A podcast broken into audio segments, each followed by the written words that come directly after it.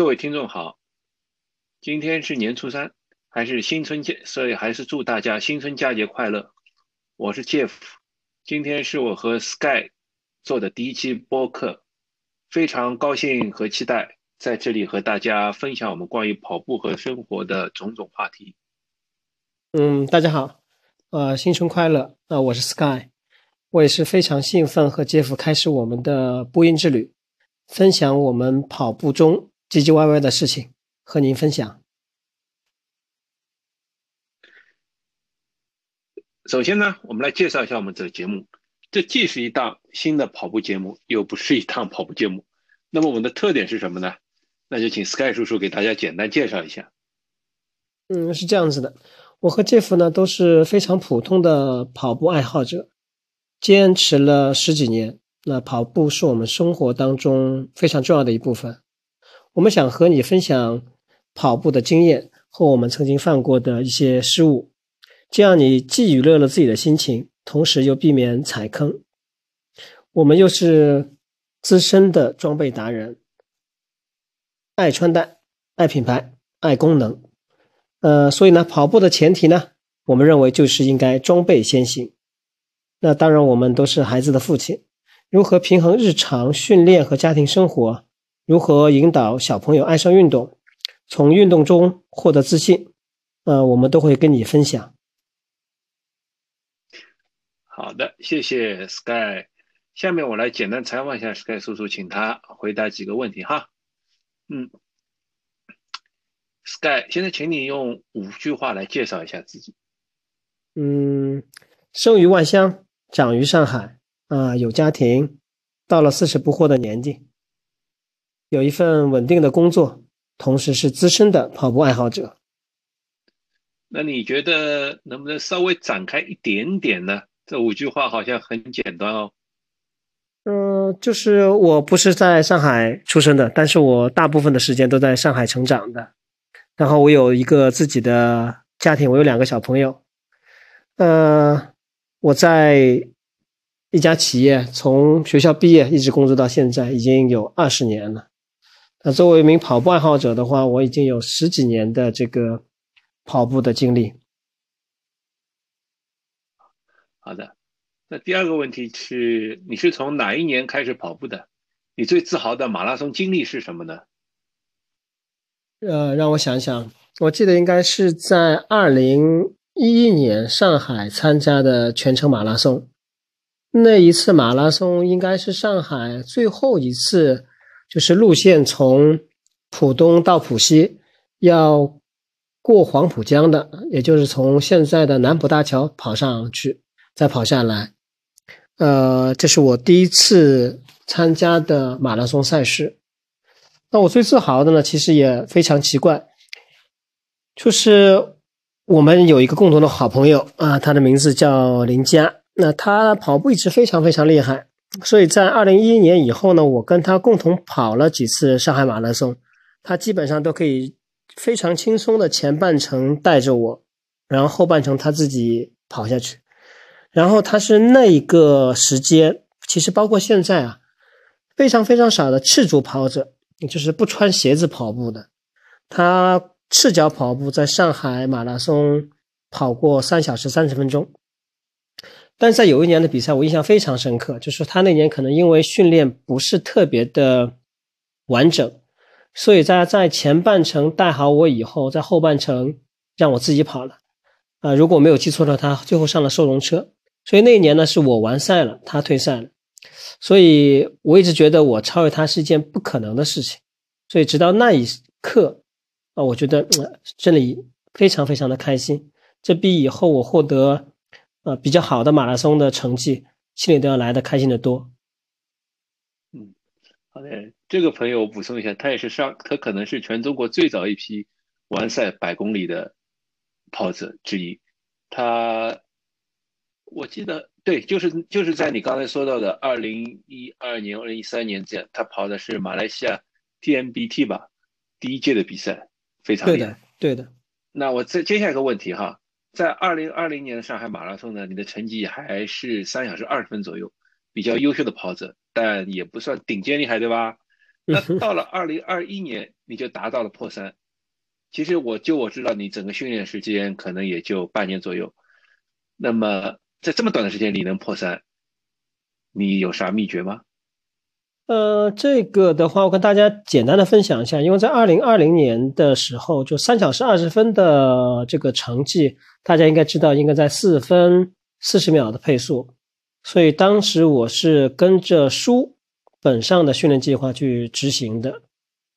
然后呢 ,3 小时20分其实是比较轻松的可以完成。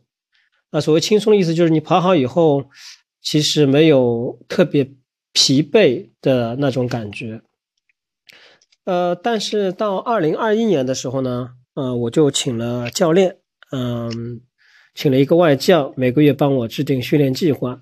那时间其实的确不是特别长，可能差不多4个月左右的准备的时间。但大家也知道2021年因为某种原因啊，就上海的马拉松是取消了，所以我是在马拉松那一天，上马的那一天，我在世纪公园自测的，是破3了。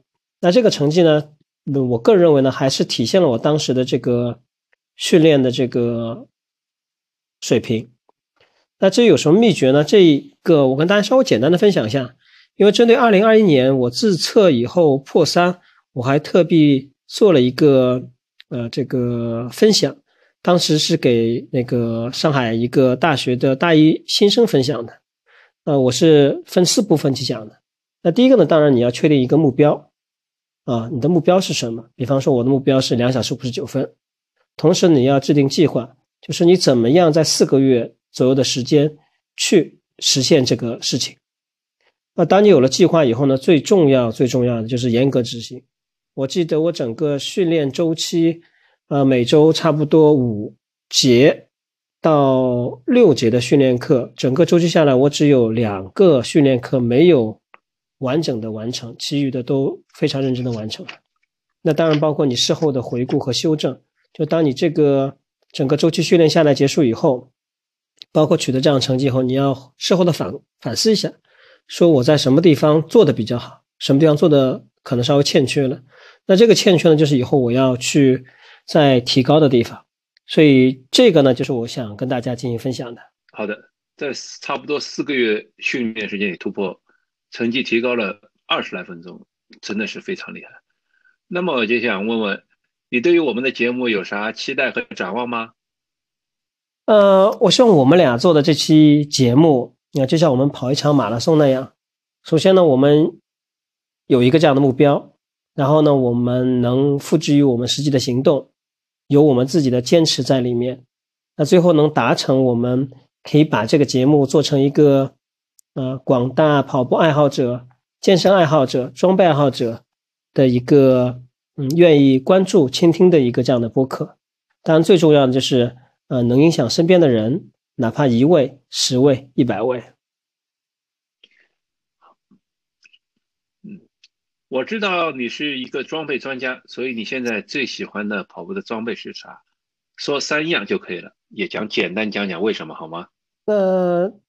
我个人最近用的比较多的，第一个是苹果的 Ultra 的这个最新款的手表，还有耐克的鞋子，还有就是 Patagonia Houdini 这个系列的这个皮肤风衣。那这个在这个先说一下这个苹果的 Ultra 手表吧，因为在用苹果 Ultra 之前其实我用了很多了，包括苹果各代的苹果的手表，包括佳明，包括松拓，包括现在国产的这个非常好的这个品牌的手表，包括华为，我都使用过。但最后呢，我还是觉得 Ultra 会比较适合我。那虽然稍微有点笨重一些，但是呢，第一个呢，它现在可以跟我的这个 Stride 这个功率计相配合，而且它可以有自生成训练计划。同时呢，它可以打电话，所以你早上出去跑步的时候，你不用带着手机。然后当然还有它很多的方便的功能。当然最重要就是你带 Ultra， 谁都知道你带了一块 Ultra， 这点很秀第二个呢，耐克的鞋子，因为我觉得耐克的从 Next 这一代出来以后，它的跑步鞋子整个系列大家也知道，就是说整个系列第一个非常炫，第二功能非常强劲，就第一代的碳板跑鞋。所以我穿的比较多的都是耐克的跑步鞋子啊，不同系列的。那 Patagonia、Houdini 的皮肤风衣呢，大家可能知道，平时比较多的，比方像所罗门，可能大家比较多的，可能还有始祖鸟，还有包括一些国产的凯乐石等等。但是我觉得比较早的提出这种皮肤风衣的概念，应该是 Houdini 这一开始，我觉得应该在2000年的上下吧，说错了，应该在2000年的上下。其实那时候国内就已经有了 Patagonia 的 Houdini。我插一句补充一下。2004年到2005年左右，霍迪尼是发布的。为什么我记得这么清晰？因为那年我正好在美国读书的时候，我特地跑到哈佛去听了 Patagonia CEO 的一个讲座。他在讲座的时候当场展示给我们看了霍迪尼风衣的一个样品，告诉我们这是一个革命性的产品，不啦不啦不啦，怎么轻怎么薄。所以他这个发布应该是只在之前，不会在之后。那就差不多没有，我记错了，你记得准确的，因为我记得我第一件 Houdini 是买的在国内买的，在这个长乐路附近，那是上海的户外装备的这个一条街，我买的这个假货一条街。没有，那个时候大家还不知道 Houdini 这种皮肤风衣是干什么用的呢？这个跟大家分享好了，我目前最喜欢的3样的这个装备。同样啊，我有些问题想这个问一下 Jeff。等等啊，我刚才抓住一个关键词。刚才 Sky 叔叔在讲的时候，他提到了他用了 Stride 的功率计做跑步训练。我觉得这也是他破三的秘诀之一，就是现在其实这个跑步功率计使用是非常人少，而这个功率这个装备呢非常有用。我觉得我们一定在近期内找一期要讲一下这个。现在大家主要还是用心理训练嘛，功率训练为什么好？我们到时候挖个坑，一定给大家讲解一下。OK， 好的，那我们继续啊。那我问一下这个 Jeff 啊，第一个呢，我想跟我们的听众们说一下，你什么时候开始跑步的？好的，我跑步其实很早了，大概总共有20年了。那时候就是说，我在申请美国的学校，因为整天待在家里准备考试啊，准备资料，那么待在家里。就身体也不那么好了，所以就开始了跑步锻炼。后来呢，在大概2010年左右，为了准备2011年的扬州半程马拉松，正式开始了有规律的马拉松训练。2011年也很早了，2011年这个也超过10年了。对，很早了，应该是。你第一个半程马拉松是2011年的扬州，那你第一个全程马拉松什么时候呢？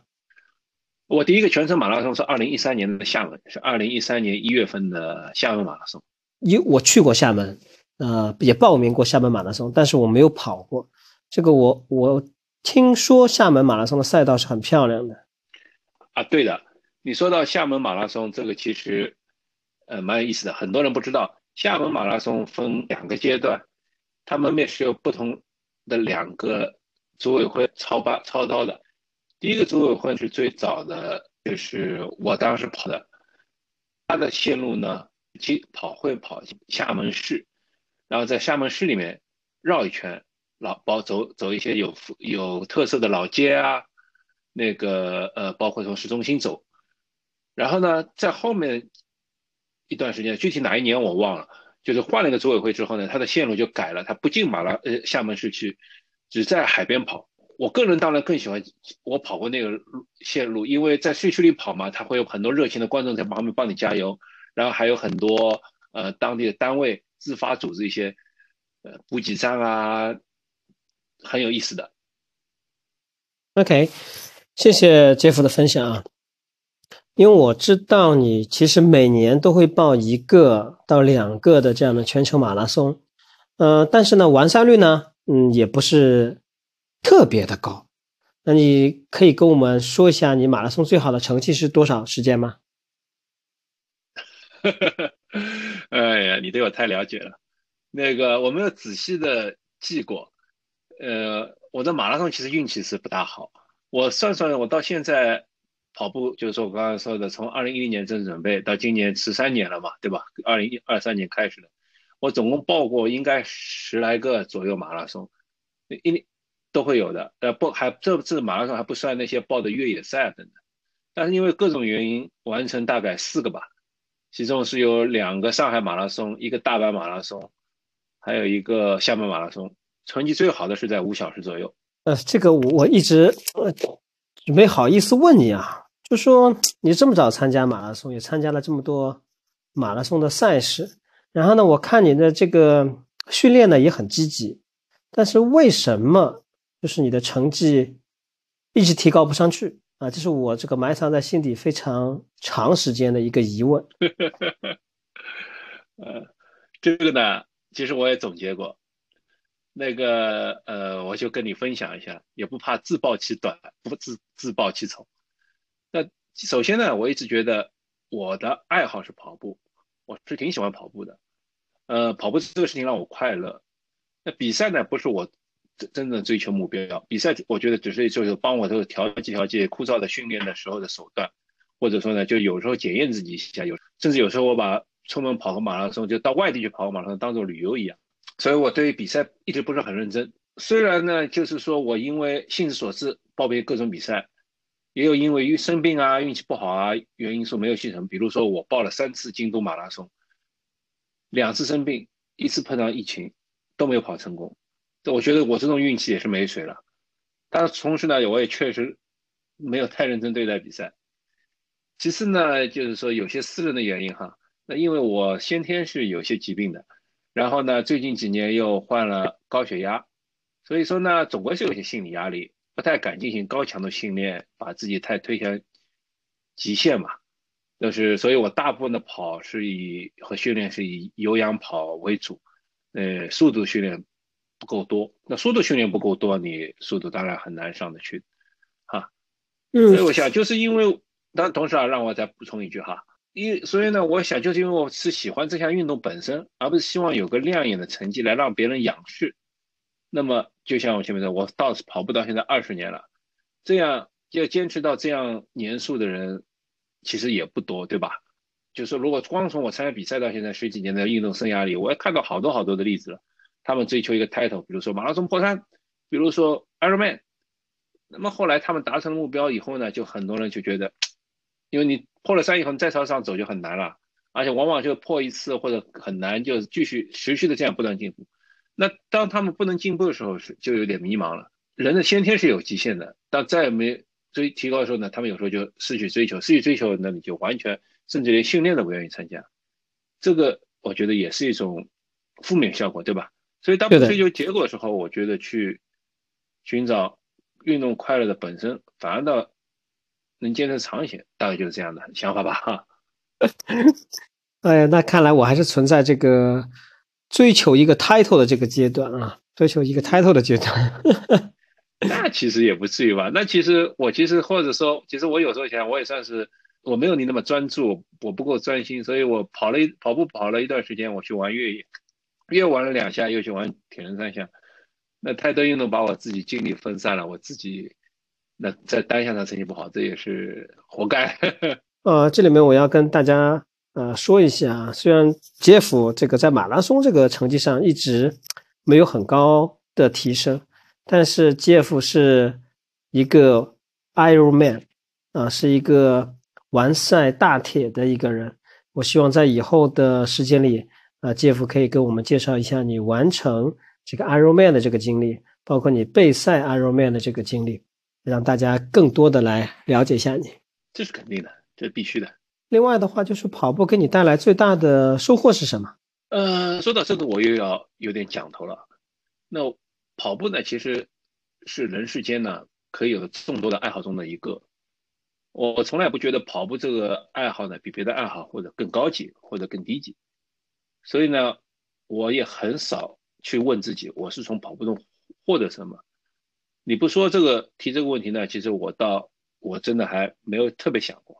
那我跑步这么多年，其实我该生病还是生病，该抑郁焦虑的时候还是抑郁焦虑，对吧？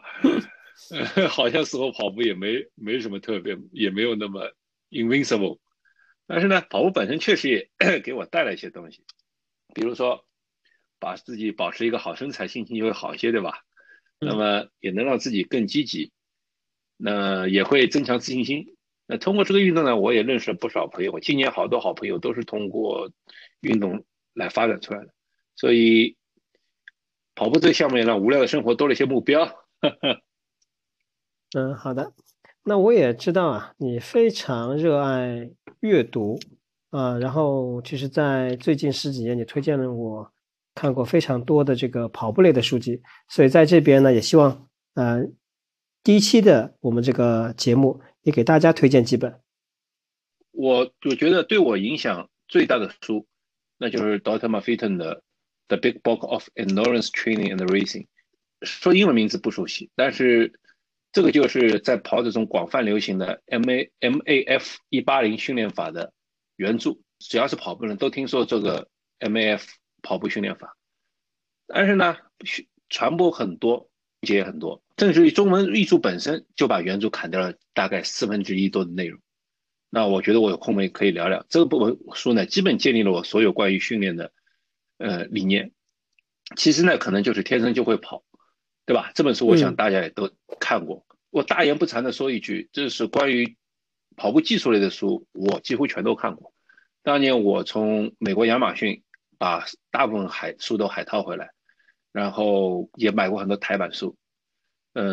我觉得万变不离其宗，对于跑步技术类，不管是 Daniel 的跑步法， Hanson 的那种训练法，或者 Advanced 马拉松的那些训练课程等等，我觉得对技术细节呢其实我们也不要太多关注，业余跑者更应该关注自身。所以 Jeff 在这里边推荐了2本书，大家可以我觉得有的可以拿出来再重新再复读一遍，没有的可以去这个商城里面去看一下。那我个人这2本书呢天生就会跑我看了好几遍，然后买过2个版本，一个国内的翻译的一个版本，还有一个是台版的，我觉得大家都可以看一遍。